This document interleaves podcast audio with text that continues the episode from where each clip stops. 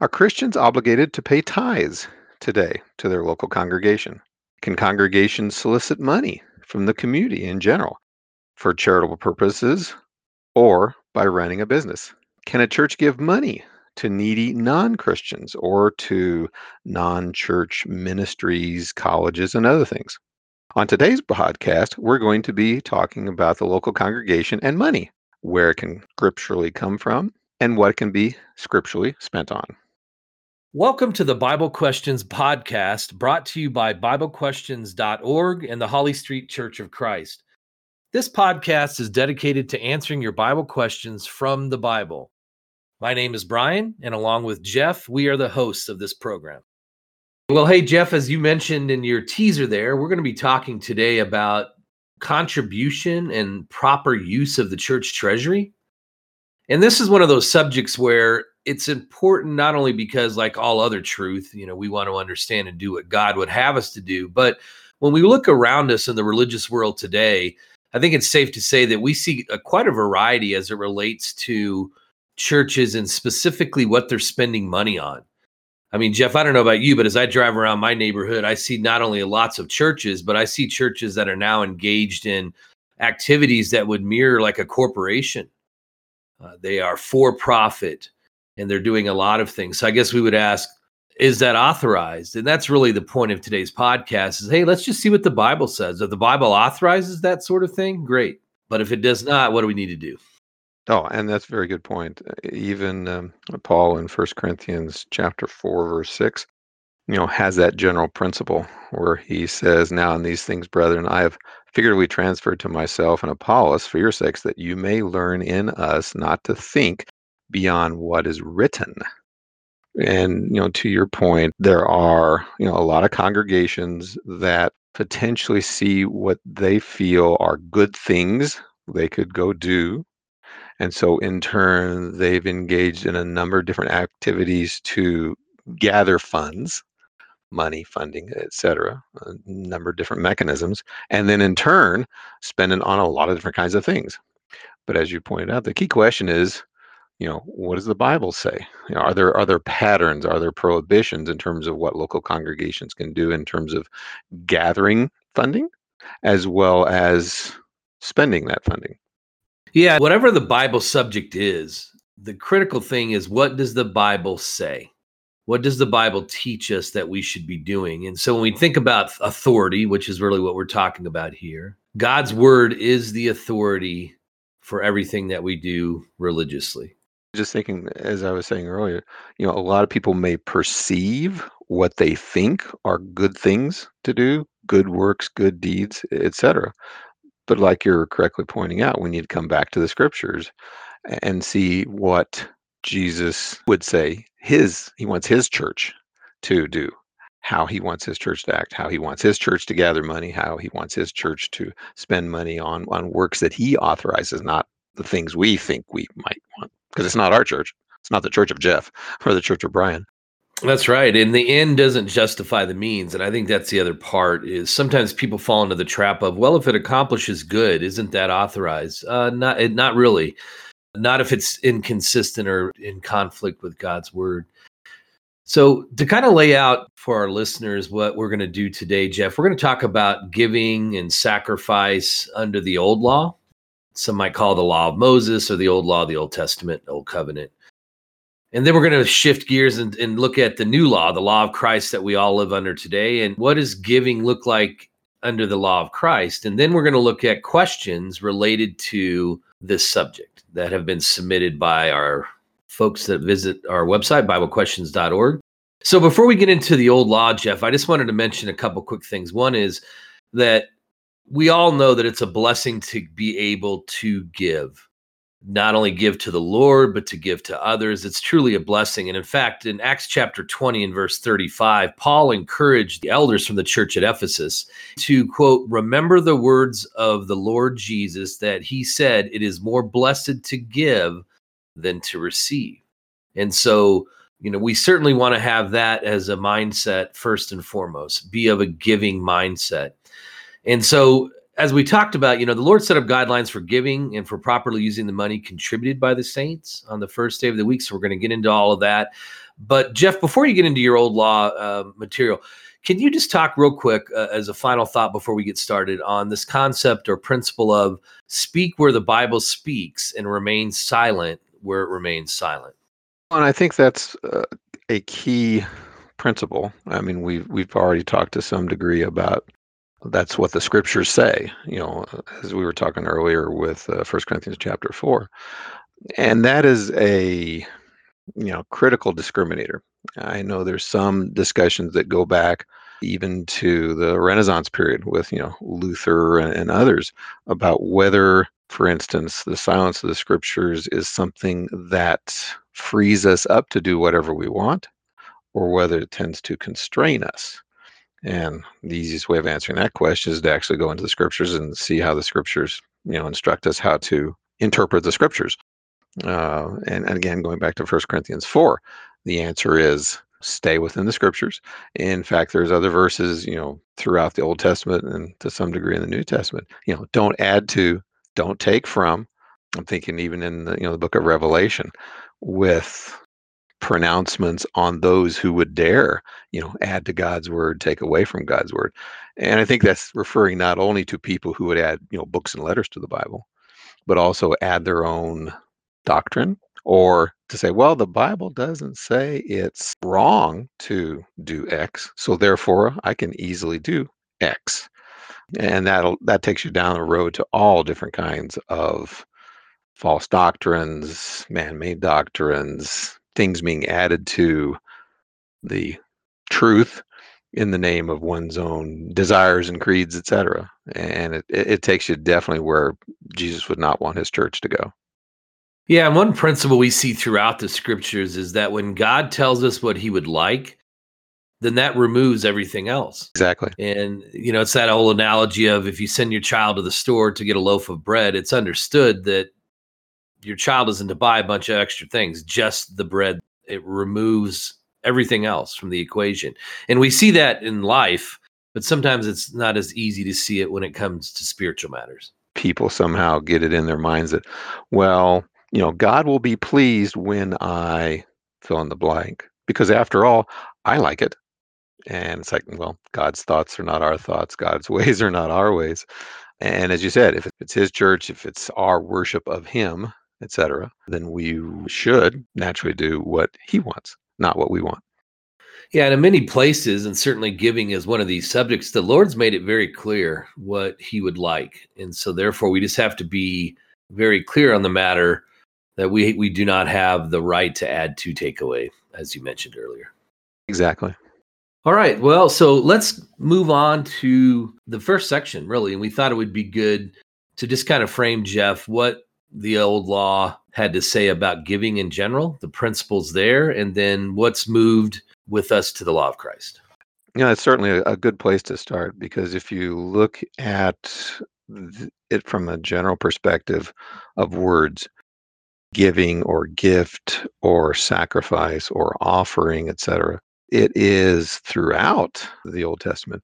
In fact, starting at the very beginning with Genesis chapter 4, you know, with Cain and Abel, each of them bringing a quote unquote, you know, mm-hmm. offering to the Lord.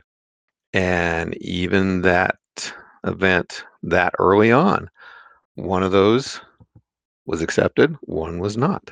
In fact, Hebrews 11:4, you know, by faith Abel offered to God a more acceptable sacrifice than Cain, you know, through which he was commended as righteous, God commending him by accepting his gifts. So, Genesis chapter 4 the very beginning.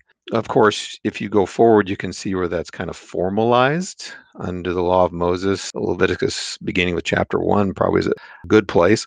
All different kinds of offerings, you know, made to God typically animals, but sometimes, you know, grain, flour, oil, other crops, etc. Likewise, for a variety of reasons, sometimes because of, you know, sin and guilt, but other times just because of, you know, a person's peace, joy, you know, thankfulness. Even in like uh, Exodus chapter 22, around verse 29, uh, and chapter 34, around verse uh, 19.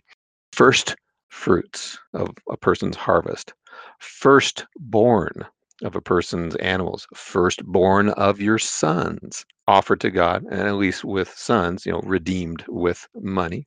And of course, there's the, the classic Leviticus 27, verse 32, where it talks about uh, the tithe, 10%. Lots of different kinds of sacrifices, lots of different kind of reasons. Brian, you want to add anything to that? Yeah, it was pretty wide range of laws, if you will, as it relates to giving. So, you know, the the best animal from your herd, the first fruits of your crops, you know, grain offerings and so forth. And as you said, it's pretty exhaustive. And I know we don't have time to go through all of those, but God clearly laid out his expectations for giving uh, under the old law. Good point. Well, and, you know, as we said, sometimes they were quote unquote sacrifices in terms of like animal sacrifices. Um, but other times it was money and just you know again a wide variety uh, leviticus chapter 5 verse 15 uh, talking about giving if i remember the context you know uh, a half a shekel again money and as you pointed out gathering the money as well as what people may not realize a lot of these animal sacrifices and flour based sacrifices and oil based sacrifices had several different purposes under the law of Moses. What some people may not realize is that a lot of those things were taken and used to provide support for the priests, uh, for them to execute their religious duties and not have to quote unquote have their own uh, job or business. Uh, a lot of the you know animal sacrifices were the priests were allowed to take those and, and eat them we see a couple different places where you know collections were gathered for building various places of worship.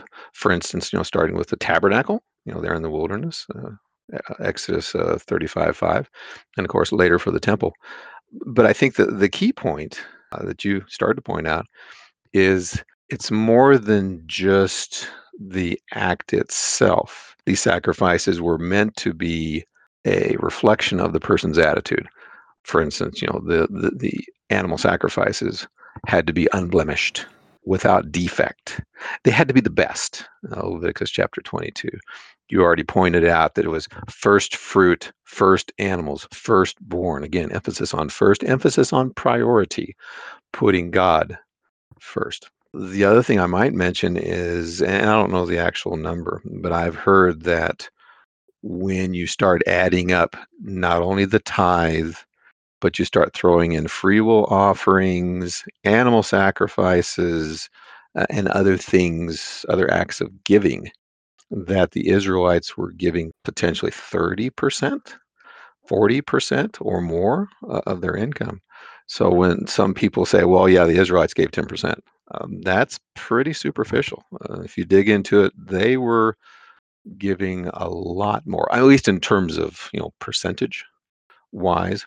But again, still, hopefully that reflected you know their attitude, wanting to give the best, wanting to put God first, etc. And the act of giving merely flows from that attitude.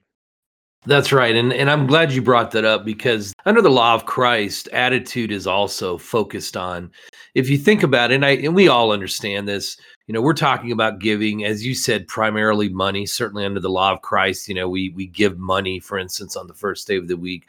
But when you think about this idea of your attitude or your mindset when giving, certainly when it comes to giving to the Lord, that's one. The other is giving to others. You know, we often can give things like our time or our effort. Think about mowing the lawn of somebody who's elderly and cannot do it themselves. And so I think we would all agree our, our, mindset is critical. And when it comes to giving, and we shift gears now to the law of Christ, the law of Christ teaches the attitude that we have when giving is is so critical. So, what does the law of Christ teach? Well, first and foremost, we see in First Corinthians chapter 16 verses 1 and 2, Paul says, "Now concerning the collection for the saints, as I have given orders to the churches of Galatia, so you must do also."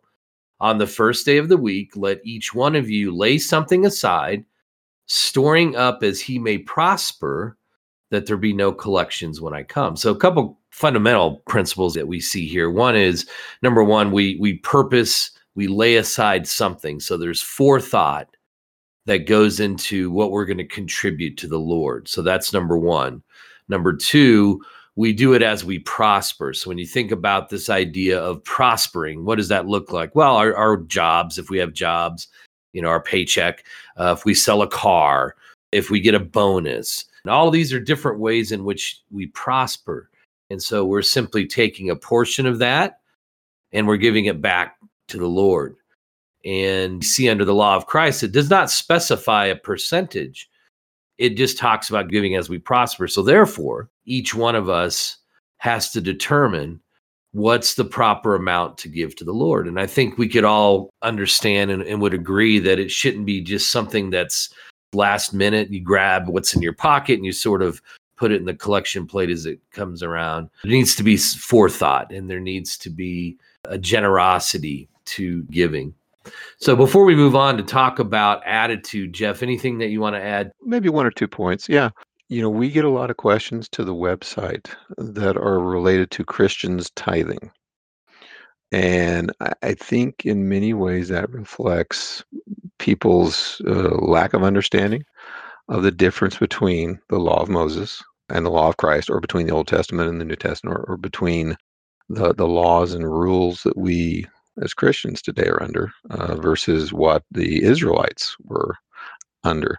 And they may say, well, you know, the Jews gave 10%, so we have to give 10% as well. And as you pointed out, from a New Testament perspective, the amount's not specified, just like, you know, animal sacrifices are not specified, just like, you know, a number of different things associated with the law of Moses are not specified, not brought forward under the law of Christ, so to speak. So I think this is a this is a good example, uh, if you will, of that kind of a principle that yes, indeed, all the Bible is indeed inspired, but not all of the Bible is binding, if you will, on us today. The other thing I might mention, and it's there's a little bit of a logical connection that you have to make.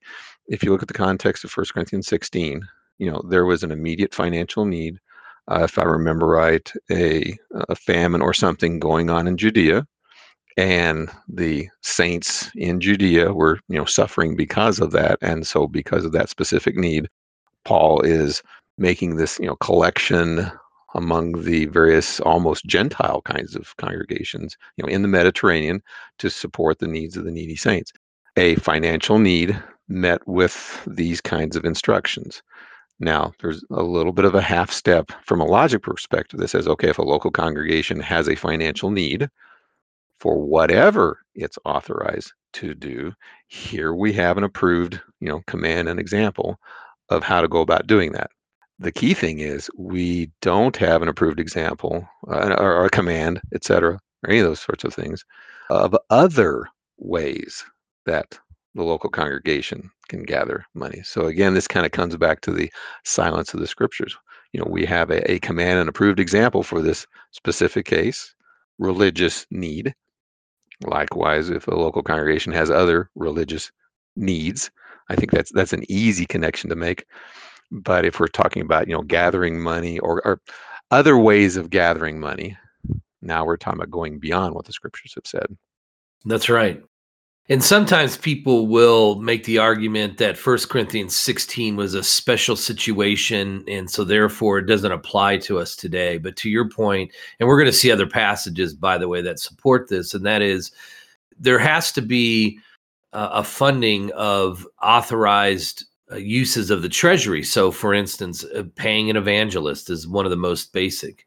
If people did not give, well, then how would you pay an evangelist? Exactly.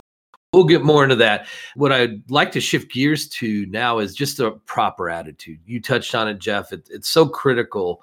And one thing I've always appreciated about the Bible and the truth in general is God spends a lot of time talking about our mindset, our attitude, our approach, because it really starts there. Jesus talked about this in Matthew chapter 23, for instance, that for from within our heart proceeds everything including evil, right? Evil thoughts, murders, and so forth. Well, a lot of good things too. So when it comes to giving, we, under the old laws, you pointed out, Jeff talked about physical sacrifices. And under the law of Christ, we still offer sacrifices, but they're spiritual sacrifices. So it's analogous in the sense that it's a sacrifice. Well, and even embedded in the word you know, if, if we pause for a second, a sacrifice has that sense of you're doing something to a degree that's over and above, above and beyond. You know, someone may say, you know, I'm, I'm sacrificing a lot of time to be a better, you know, uh, student in college or in school, or yeah, I'm I'm I'm, I'm sacrificing, you know, a certain amount of, uh, you know, food because I'm on a diet and I'm overweight. You know, so kind of going a little bit above and beyond, just embedded in the even in the meaning of the word. Definitely, and when it comes to this attitude, I think that one of the best places to start, Jeff, is First Chronicles chapter 29. I was going to see if I can get you to read a, a couple of passages there.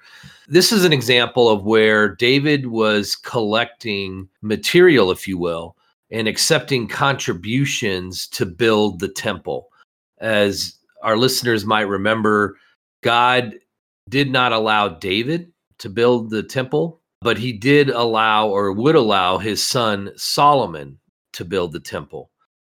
However, to do so, they needed supplies. A lot of them. yeah, and a lot of them, right? So they went to the brethren, if you will, and they said, We need you to donate for us to be able to build this temple. And so, Jeff, I'd like to take a look at verses 9 through 16 of First Chronicles 29, because this really helps us to understand the proper attitude and mindset when it comes to giving. Okay. So, beginning with verse 9, then the people rejoiced, for they had offered willingly, because with a loyal heart they had offered willingly to the Lord, and King David also rejoiced greatly. Therefore David blessed the Lord before all the assembly, and David said, Blessed are you, Lord God of Israel, our Father, forever and ever. Yours, O Lord, is the greatness, the power, and the glory, the victory and the majesty, for all that is in heaven and in earth is yours. Yours is the kingdom, O Lord, and you are exalted as head over all. Both riches and honor come from you, and you reign over all. In your hand is power and might. In your hand it is to make great and to give strength to all. Now, therefore, our God, we thank you and praise your glorious name.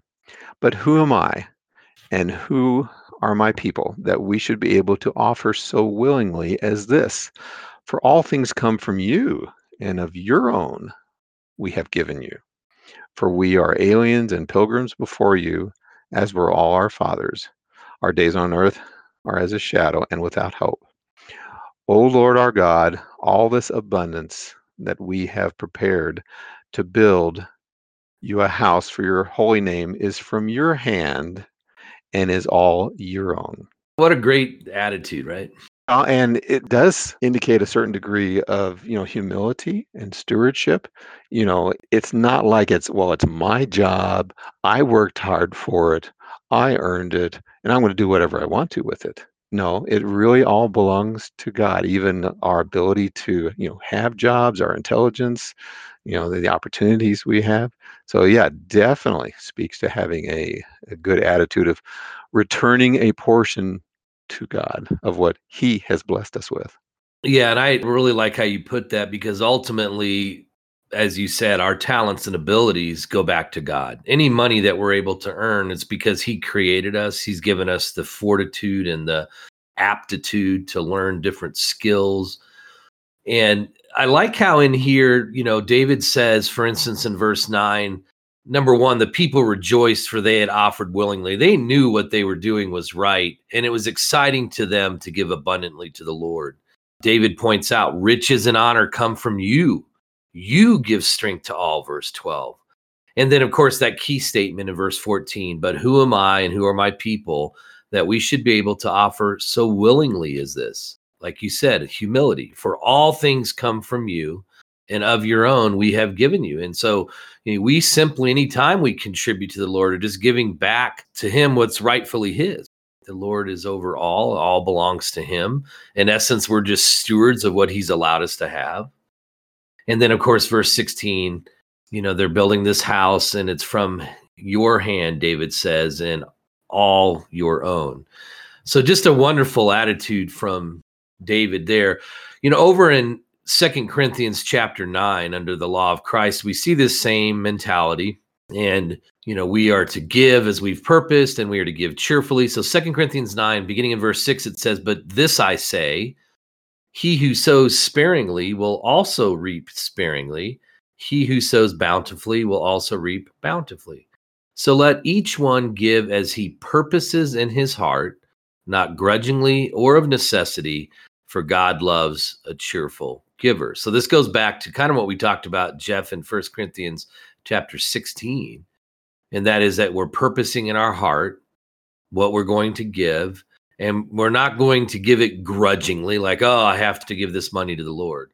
Or I have to give it because the church needs it. No, God loves a cheerful giver. You're having this attitude that David and, and, the Israelites had, and that is, it's an honor, Lord, to be able to give back to you. So prior to me giving it, I put some thought into it.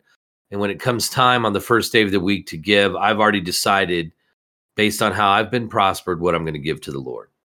Oh, and there's another aspect that just occurred to me of, and I think it's in somewhere in the Sermon on the Mount, and maybe you can find it real quickly, where part of proper attitude is being God focused, not man focused. Meaning, if I am giving in some sort of a public way to be seen of men, mm-hmm. to get the glory of men, I think within the context of Matthew, it's like you know giving their alms into the, the, the treasury. You know, I already have my reward. Right. Basically, the praise of men. So don't expect any reward from God from doing what He would say. Again, another attitude. You know, giving to be seen of men. Yeah, that's a great principle. In fact, Matthew chapter six, where he talks about that, and he, as you said, you know, when you do your charitable deeds take heed that you do not do so to be seen by them jesus says in verse 1 and then he also talks in verse 2 about you know sounding a trumpet. In other words hey look at me. Look what i'm doing right? Mm-hmm. uh, and then as you said he says they have their reward. So in other words they've received the recognition is that's really what they wanted. They've received that but that's not pleasing to god. In fact he goes on in verse 3 to say when you do a charitable deed do not let your left hand know what your right hand is doing. In other words you do it without putting thought into it in the sense of I have an ulterior motive where I want to be noticed by other people. Instead, just do it because it's the right thing. Mm-hmm. Yep. So one other thing we see, Jeff, is in the religious world today, as we kind of talked about at the beginning, we see a whole lot of going beyond what was written in this area. Do you have some thoughts for us? Well, a few. And the kinds of things that I'm about to say may be viewed by our listeners as what? That's wrong? Or as being commonplace or you know what's wrong with it.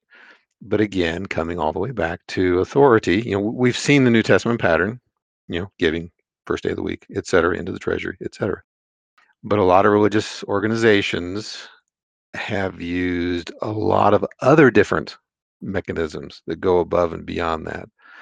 Um, and some of them are almost like a quid pro quo kind of exchange community bake sales, raffles, charity auctions, and other kinds of fundraisers, which have at least two things. One is, you know, it's not as you've been prospered. It's like you're, yeah, I'll, I'll, put in a dollar to get a raffle ticket and I might win some prize. Uh, the other thing is, at least within the law of Christ, we're talking about Christians giving to the congregation, not congregations soliciting money from the community at large, which a lot of these bake sales, et cetera, uh, are. Uh, above and beyond that kind of you know charity-ish thing, uh, a lot of congregations, a lot of religious denominations have got into the business realm. You know, running uh, secular businesses, doing various real estate transactions, you know church run you know secular schools renting out their space to businesses daycare uh, etc uh, in fact i think we'll, we might get into uh, an example of, of a couple of religious denominations that are really into secular businesses. Yeah there are many that are intertwined in so many different types of businesses. They really resemble a corporation and here in the united states you know there are for profit and not for profit most religious institutions over the years have been not for profit but but that's shifted hasn't it jeff where many are trying to make money now like a corporation Definitely has. Well, and one of the notable examples, I mean, we're here in Colorado, you know, one state over is Utah. If you look into the Church of Jesus Christ of Latter-day Saints, um, also known as, you know, Mormonism or, or Mormons, uh, I did just a little bit of research, and honestly, I was surprised. Uh, at least according to one article I read, the you know Mormon church, so to speak, reportedly owns over a million acres in here in the U.S., where it runs farms, ranches, orchards, hunting preserves, allegedly owns farmland in Australia, England, Brazil, Canada, Argentina, Mexico. In Salt Lake City, they own a two, what allegedly a two billion dollar mall, not too far from the temple. They have a number of uh, media subsidiaries, you know, newspapers, TV stations, radio stations. Uh, they have an insurance company. Uh, interestingly enough, over in Hawaii, they run a water management company, a sewage treatment plant, two different cemeteries, and the 42 acre Polynesian Cultural Center theme park. If there's no constraints and you're in it to, you know, make money to quote unquote fund the church, then well, sure, why not?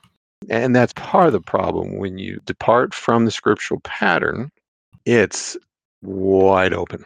You know, if you leave the pattern, then there is nothing constraining you other than human judgment. And you know, here's a case where human judgment says, "Hey, million acres, run ranches, run a theme park, run a shopping mall, whatever, unlimited." That's right. There are no limits. And, you know, some might argue, Jeff, in fact, we have a question coming up here in a little bit about the church conducting business. So we'll get more into that. But some people will make the argument well, the parable of the talents teaches us that God expects us to be good stewards of the money that's contributed. Well, the parable of the talents was talking about individuals and abilities and talents that God has given them. It's not talking about the church. So we can't make that translation over to the church. The second thing is Uzzah and the Ark of the Covenant, I think is a good example of the end doesn't always justify the means. Right. You know, here we have a situation in Second Samuel 6 where the Ark of the Covenant was being carried on a cart instead of by men, by the Levites as required by the law. And so you know they're moving along and then the ark the oxen stumbles and, and the ark's going to fall. Well uh, uzzah didn't want to see it fall so he reached out and he touched the ark to stop it from falling. And you know it says the anger of the lord verse 7 was aroused against uzzah and god struck him there for his error and he died there by the ark of god. Well that's just an example of you know once again god has said this is what i expect anything else that's done is unauthorized and not acceptable to the lord. So coming back to giving and you know treating our church as if it were a business well that's contrary to what god's word teaches us the purpose of the church is right? It's the pillar and ground of the truth and so on and so forth. So anyhow just one example to say yes the end does not justify the means or hey if it accomplishes good then shouldn't that be fine? Well no and, and that's just one example of that so points. Now, I think we've been talking a lot so far about the income side of the equation. Did you have any other thoughts on the income side before we switch over to the how the money can be used? Uh, no, I think we covered uh, the abuses, if you will. so, really? Well, and you know, honestly, I think some people, you know, they may be able to see, for instance, the example of the, you know, Mormon church where you know, they own and run the Marriott hotel chain. Okay, and they say, well, you know that, yeah, that's that's abusive. You know, you know, churches shouldn't be involved in hotels and shopping malls and whatever. You know, as a as a money making thing. And at the same time, they may not have any problem in soliciting money from the community. Again, you know, coming back to these, you know, bake sales and raffles and auctions, et cetera. Well, if you boil it all down, what's the difference? right. I mean, fundamentally, it's kind of the same thing. I mean, you might argue it's a different magnitude, but still, it's not according to the pattern we have that you know Jesus wants of His church and, and the way it uh, obtains you know funding for what it's supposed to be doing. Yeah, and I I honestly believe Jeff over the years it's been my experience that a lack of knowledge of what the Lord teaches on this matter is often what leads people to do whatever they think as long as it accomplishes good. And the scriptures are very clear. And when you look at the wisdom of what the treasury is used, supposed to be used for, uh, I think we give we have a better understanding as as to why God doesn't want the church involved in all these other things. So, for instance, when we talk about well, what's the approved use of the treasury, and just to refresh everybody's mind on what the scriptures teach, we're talking about when we say the treasury, the amount that brethren of a local congregation give on the first day of the week, or in some cases you could have a special offering if there was uh, as you touched on jeff like a, a famine in another country and you have brethren there that need assistance but just talking about the fundamentals we as we saw in First corinthians chapter 16 on the first day of the week we all give as we have stored up and we have prospered and as we have purposed in our heart as we saw in Second corinthians chapter 9 and so, overall, what we see the Bible teaches is that the money collected from the saints on the first day of the week can be used for evangelism, benevolence for needy Christians, and expedience to accomplish those tasks. And when we talk about expedience, we're talking about, you know, meeting in a building to accomplish the task of worship that we've been asked to do. If we are to sing and make melody in our hearts, we could use some money to purchase songbooks so that we're able to sing songs to the Lord and so on over in First Corinthians chapter 9, one of the first uses of the treasury that we see spelled out here is that of evangelism. So, Jeff, if I could get you to read verses 6 through 14 of First Corinthians chapter 9, Paul's talking here about the principle of that those who preach the gospel should live from the gospel. Uh, so, if you'd be willing to read that, Jeff, First Corinthians 9, verses 6 through 14. Or is it only Barnabas and I who have no right to refrain from working? Whoever goes to war at his own expense, who plants a vineyard and does not eat of its fruit, or who tends a flock and does not drink of the milk of the flock. Do I say these things as a mere man, or does not the law say the same also? For it is written in the law of Moses, You shall not muzzle an ox while it treads out the grain. Is it oxen God is concerned about? Or does he say it altogether for our sakes? For our sakes, no doubt. It is written, that he who plows should plow in hope, and he who threshes in hope should be partaker of his hope. If we have sown spiritual things to you, is it a great thing if we reap your material things? If others are partakers of this right over you, are we not even more? Nevertheless, we have not used this right, but endure all things, lest we hinder the gospel of Christ. Do you not know that those who minister the holy things eat the things of the temple, and those who serve at the altar partake of the offerings of the altar? Even so, the Lord has commanded that those who preach the gospel should live from the gospel. Yeah, good passage. I hadn't thought about that because it connects all the way back to what we said at the very beginning of the podcast about the Levitical priests you know, partaking physically, eating of the sacrifices as God intended, as a as a means of support. That's right, and they lived from those contributions. And Paul's making the analogy, Holy Spirit, of course, through Paul, that it's the same under the law of Christ. They should be supported from. Exactly, uh, and, and I know there are there's a small number of religious groups uh, that, that might speak well you know preachers or priests or whatever you know need to take a vow of poverty or they need to be poor or they need to be unsupported you know because if uh, financially because if they are supported well they're just doing it for the money uh, and that's certainly not what the, the bible teaches one thing I always felt was fascinating and also I think illustrates God's mindset towards supporting those who work for him. And that is with the priests from the tribe of Levi.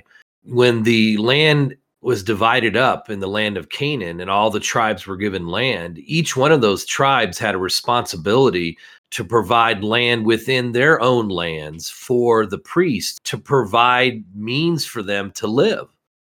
And so we, we see all along, Jeff, that it's been God's mindset that we provide for those that are spiritually working for Him.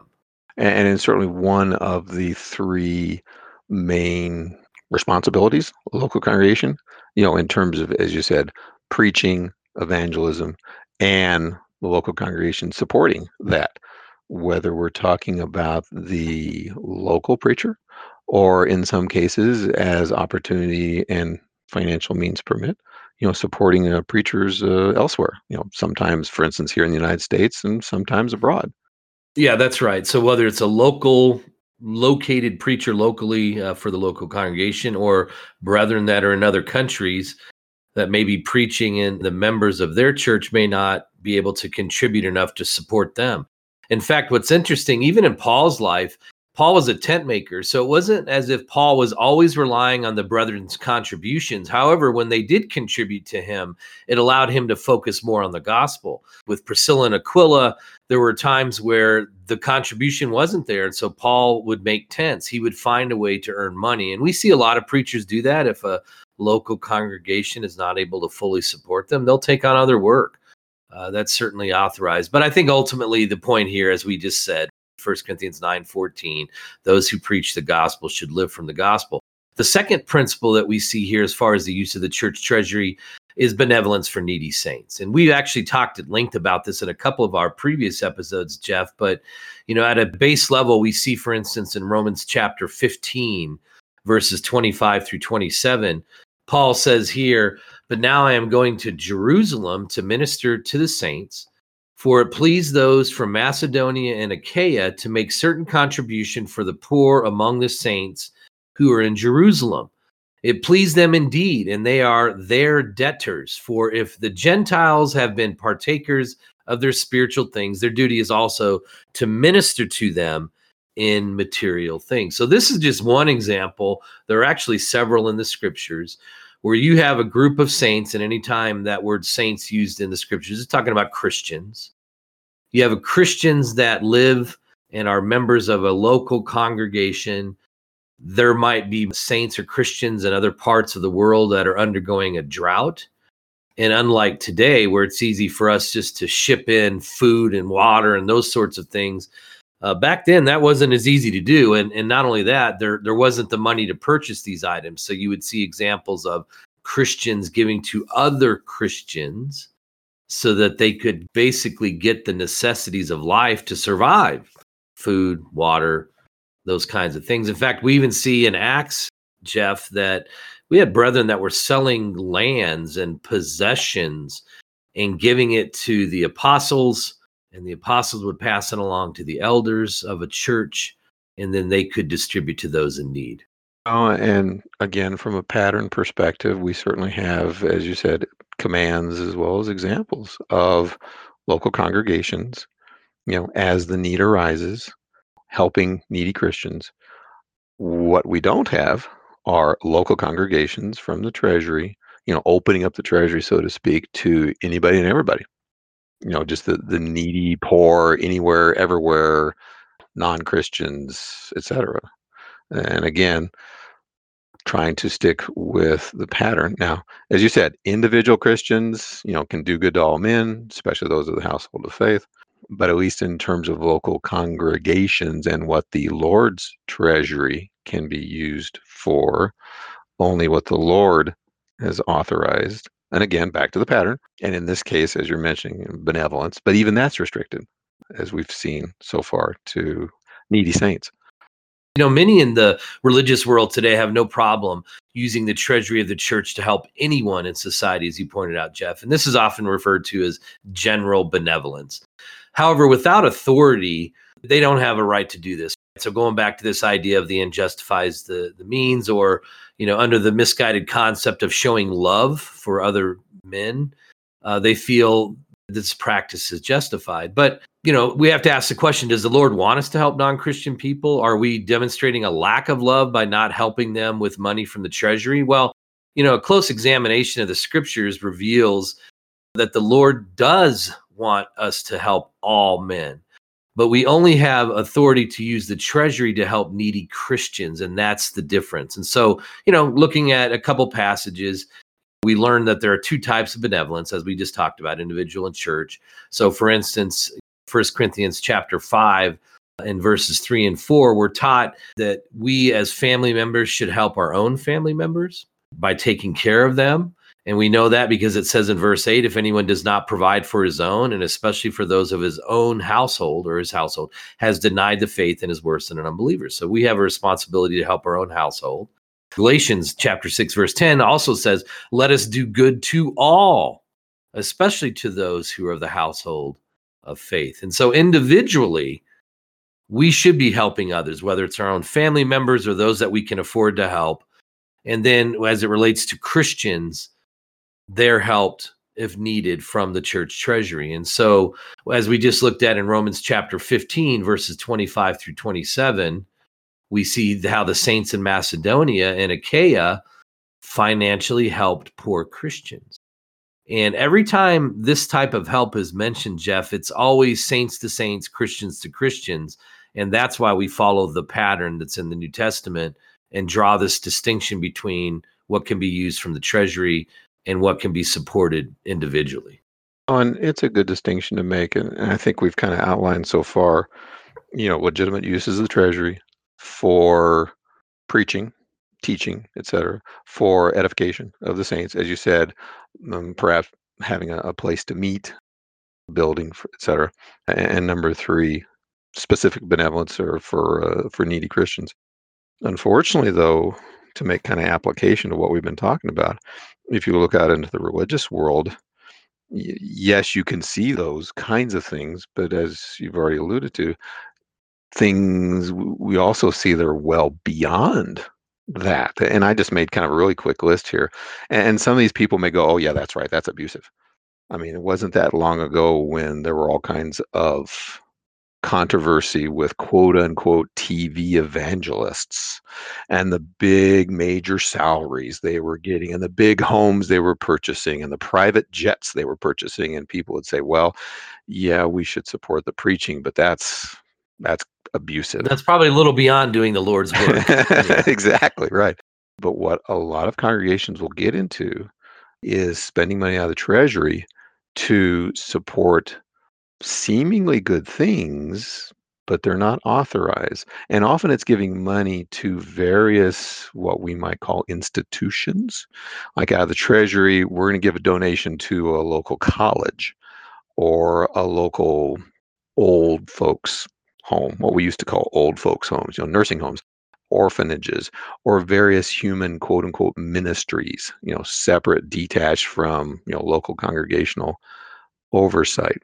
Uh, with some religious groups, we see them trying to not just help needy people in the community, but more generally, just trying to better the community. Uh, for instance, uh, there's a congregation we pass on the way to uh, services that offers free classes in English as a second language.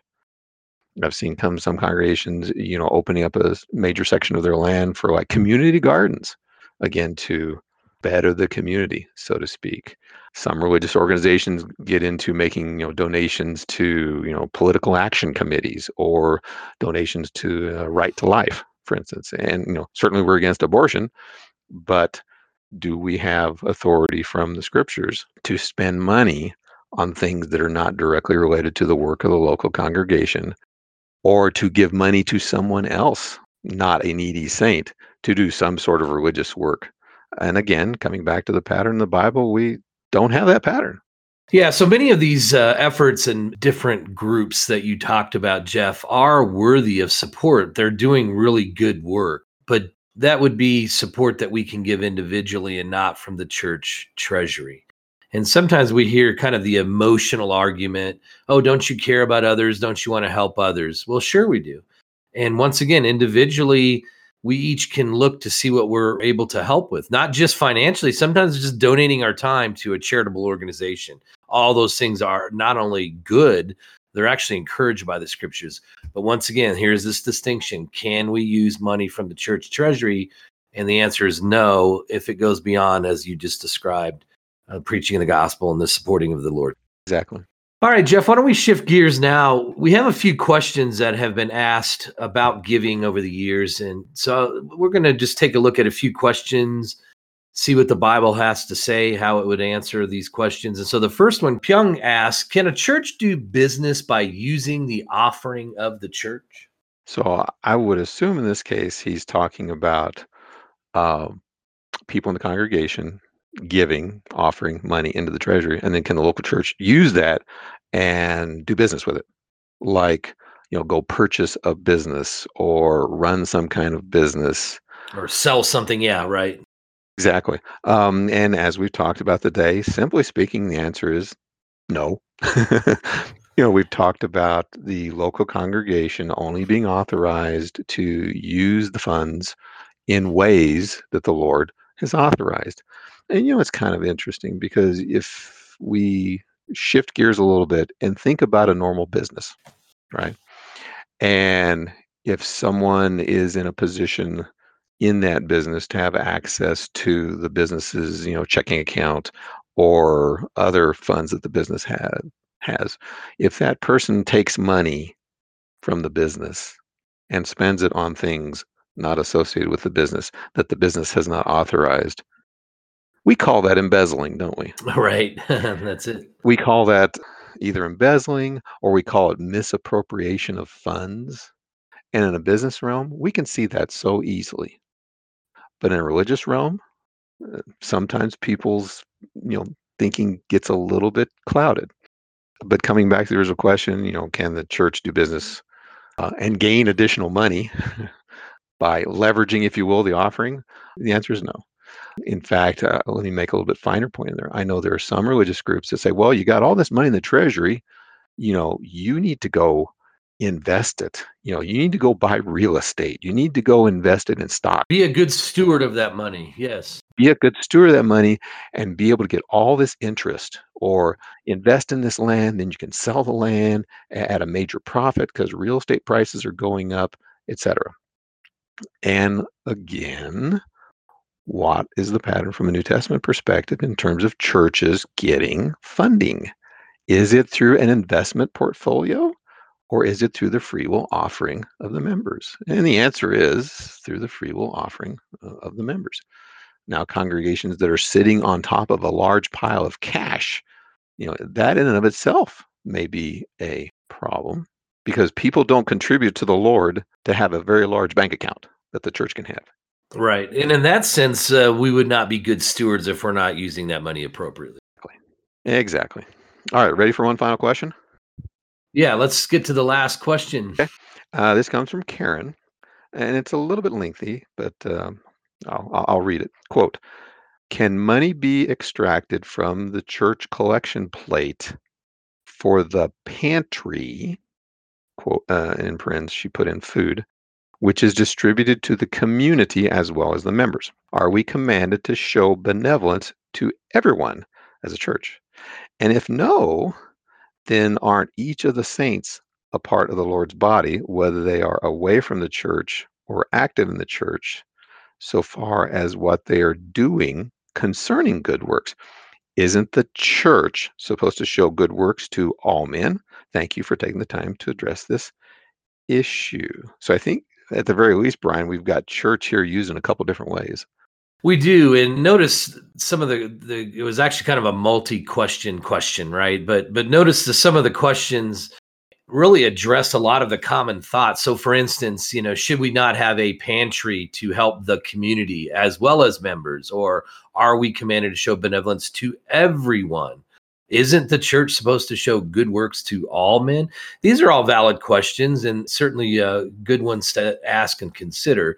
The short answer is no, as we've talked about throughout this episode. Using money from the treasury for anything unauthorized, and certainly a food pantry is not something that we see that's authorized to feed the community.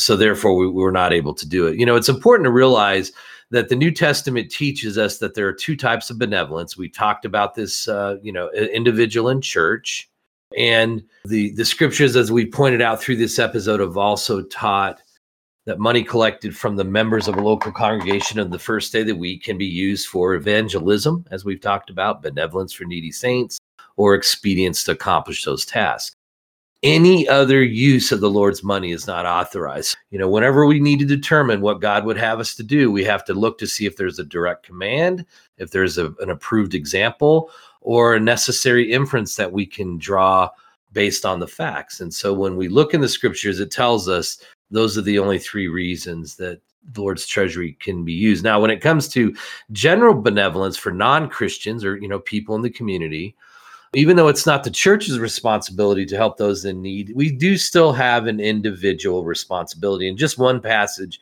that touches on this is Ephesians chapter 4 and verse 28, where it says, Let him who stole steal no longer, but let rather let him labor, working with his hands what is good, that he may have something to give him who has need. So that's just saying at an individual level, yes, we do have that responsibility.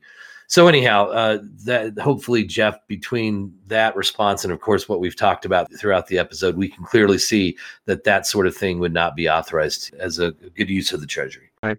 Well, and even within this particular question, it it seems like she's picking up on the word church in two different ways. Certainly the local congregation, because she says, can money be extracted from the church collection plate? Okay, Mhm. local congregation. But then she goes on to make what I think is a, a good observation. Aren't each of the saints a part of the Lord's body? Mm, yeah. In essence, the church or church universal or all of the saints, right? Yep. Because she goes on to say whether they are away from the church, which I assume is local congregation, or active in the church, local congregation, so far what they're doing concerning good work. So in a way, the Christians, the body of Christ, you know, individual Christians, the church as individuals, indeed do have that uh, ability and responsibility to, to, to do good to all men, not in any sort of organized capacity, because the only organization we have, again, scriptures and the pattern in the scriptures is, you know, local Christians coming together as as congregations, and that's the only pattern that we have. Um, but in way, in a way, here we have church using two terms. Should the universal church, individuals, be doing good to all men? Yes. Should local congregations be doing good to needy saints? Yes. To all men? No. And again, coming back to uh, the pattern that we see within uh, the scriptures. Yeah, and I think the key is that God cares about everyone. He did establish a method by which we can help everyone. He just would like us to respect the fact that the church has a limited use of its treasury. And that's really what it boils down to. And, you know, there's a lot more information on this that can be found on our website. So, Jeff, where can uh, our listeners go to get more information about what we've discussed today? So, if you come to our website with your normal computer, laptop, desktop, etc., you'll notice that there are some buttons around, along the top of the uh, homepage. One of those buttons is called Topics. So, if you click on the Topics button, there's like an alphabetical list that you will see, you know, A to Z. If you're more on a mobile device, uh, if I remember correctly, it's in the top left corner. You'll see three bars. Click on that. Likewise, you'll see a series of buttons appear. Again, look for topics within the alphabetical index. Uh, certainly, we started off talking about the law of Moses. So look under L for law of Moses. We've been talking a great deal today about giving. So look under G for that. Uh, C for church work and for church benevolence. Those are probably the, the main three that, that I would suggest, and a lot of archived uh, material uh, under those for our listeners to do some research on their own. And again, just as we often say before, don't take our word for it. And, and don't even just assume since we're quoting scripture that that's what the scripture says. Go look it up. Go do your research. Go investigate. Go open your own Bible and find out if the things we're saying are true. Thank you for listening to this edition of the Bible Questions podcast. We invite you to visit our website, BibleQuestions.org, where you can submit a Bible question to be answered. And you can also search archives where we have answered several hundred Bible questions over the years. Our website also has a host of free Bible study material, free correspondence courses, as well as sermons and a host of other material. Please stop by and check it out.